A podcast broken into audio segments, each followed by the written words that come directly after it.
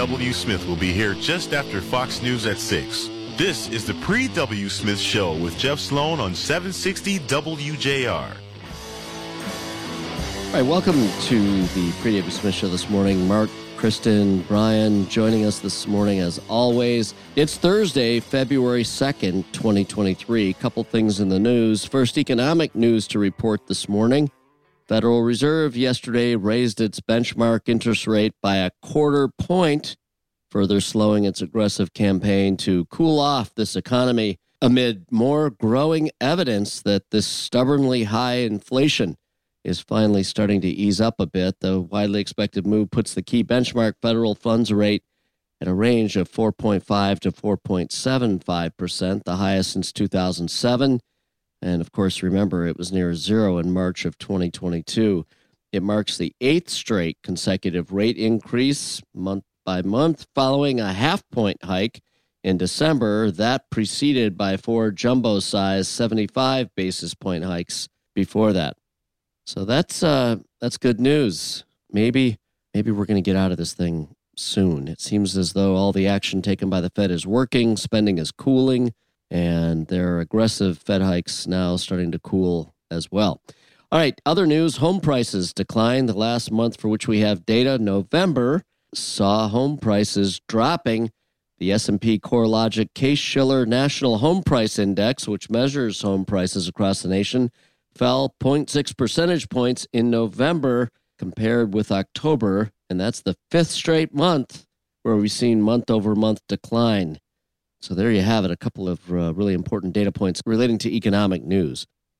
Okay, in other news, turning to sports for a minute, Mark, he's done it again. He's done it again.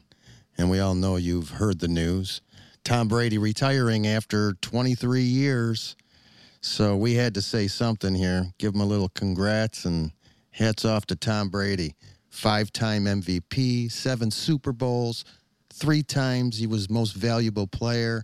He set NFL records for yards passing, touchdowns. Pretty good for a guy that went in the sixth round, picked at number 199. So, yeah, that's amazing. I remember he was he was worried at one point he wasn't going to get picked at all. He tells the story of being at his parents' house during that draft that you're talking about, and uh, the NFL draft coming out of the University of Michigan. Didn't look like he was going to be drafted. Went for a walk literally got up, left the home, went for a walk with his parents to really let it soak in. He likely was not going to be drafted, and his NFL dreams were largely going to be dashed. But oh no, not this guy. The same thing happened with college. If you remember, yeah, his dad had to call up Lloyd Carr and say, "Please give my son a shot," and they did. And Brady came in, and once he uh, played that one game, was that I think it was uh, in a bowl game against Alabama, as I remember. Yes, it was. I think it was, and he there was there was the comeback kid on full display right there.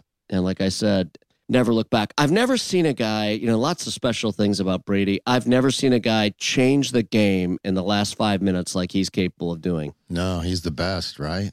He's the best. He is. He's the GOAT. And, and look, the stats say it. His performance says it. His toughness, his focus, playing the game until he's what 40 he's at 45 years old? 45 years old yeah. How can you not like this guy? Well and that's the thing you know i know there's a lot of haters out there for this guy.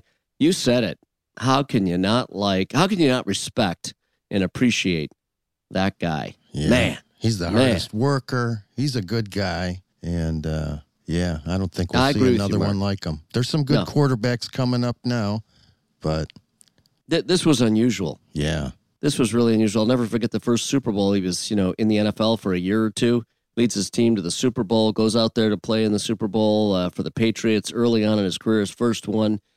Comes out at halftime, and I'll never forget the the guy covering the game. Somebody said to him, "What'd you do at halftime to make your adjustments and everything else?" He said, "I actually I took a nap."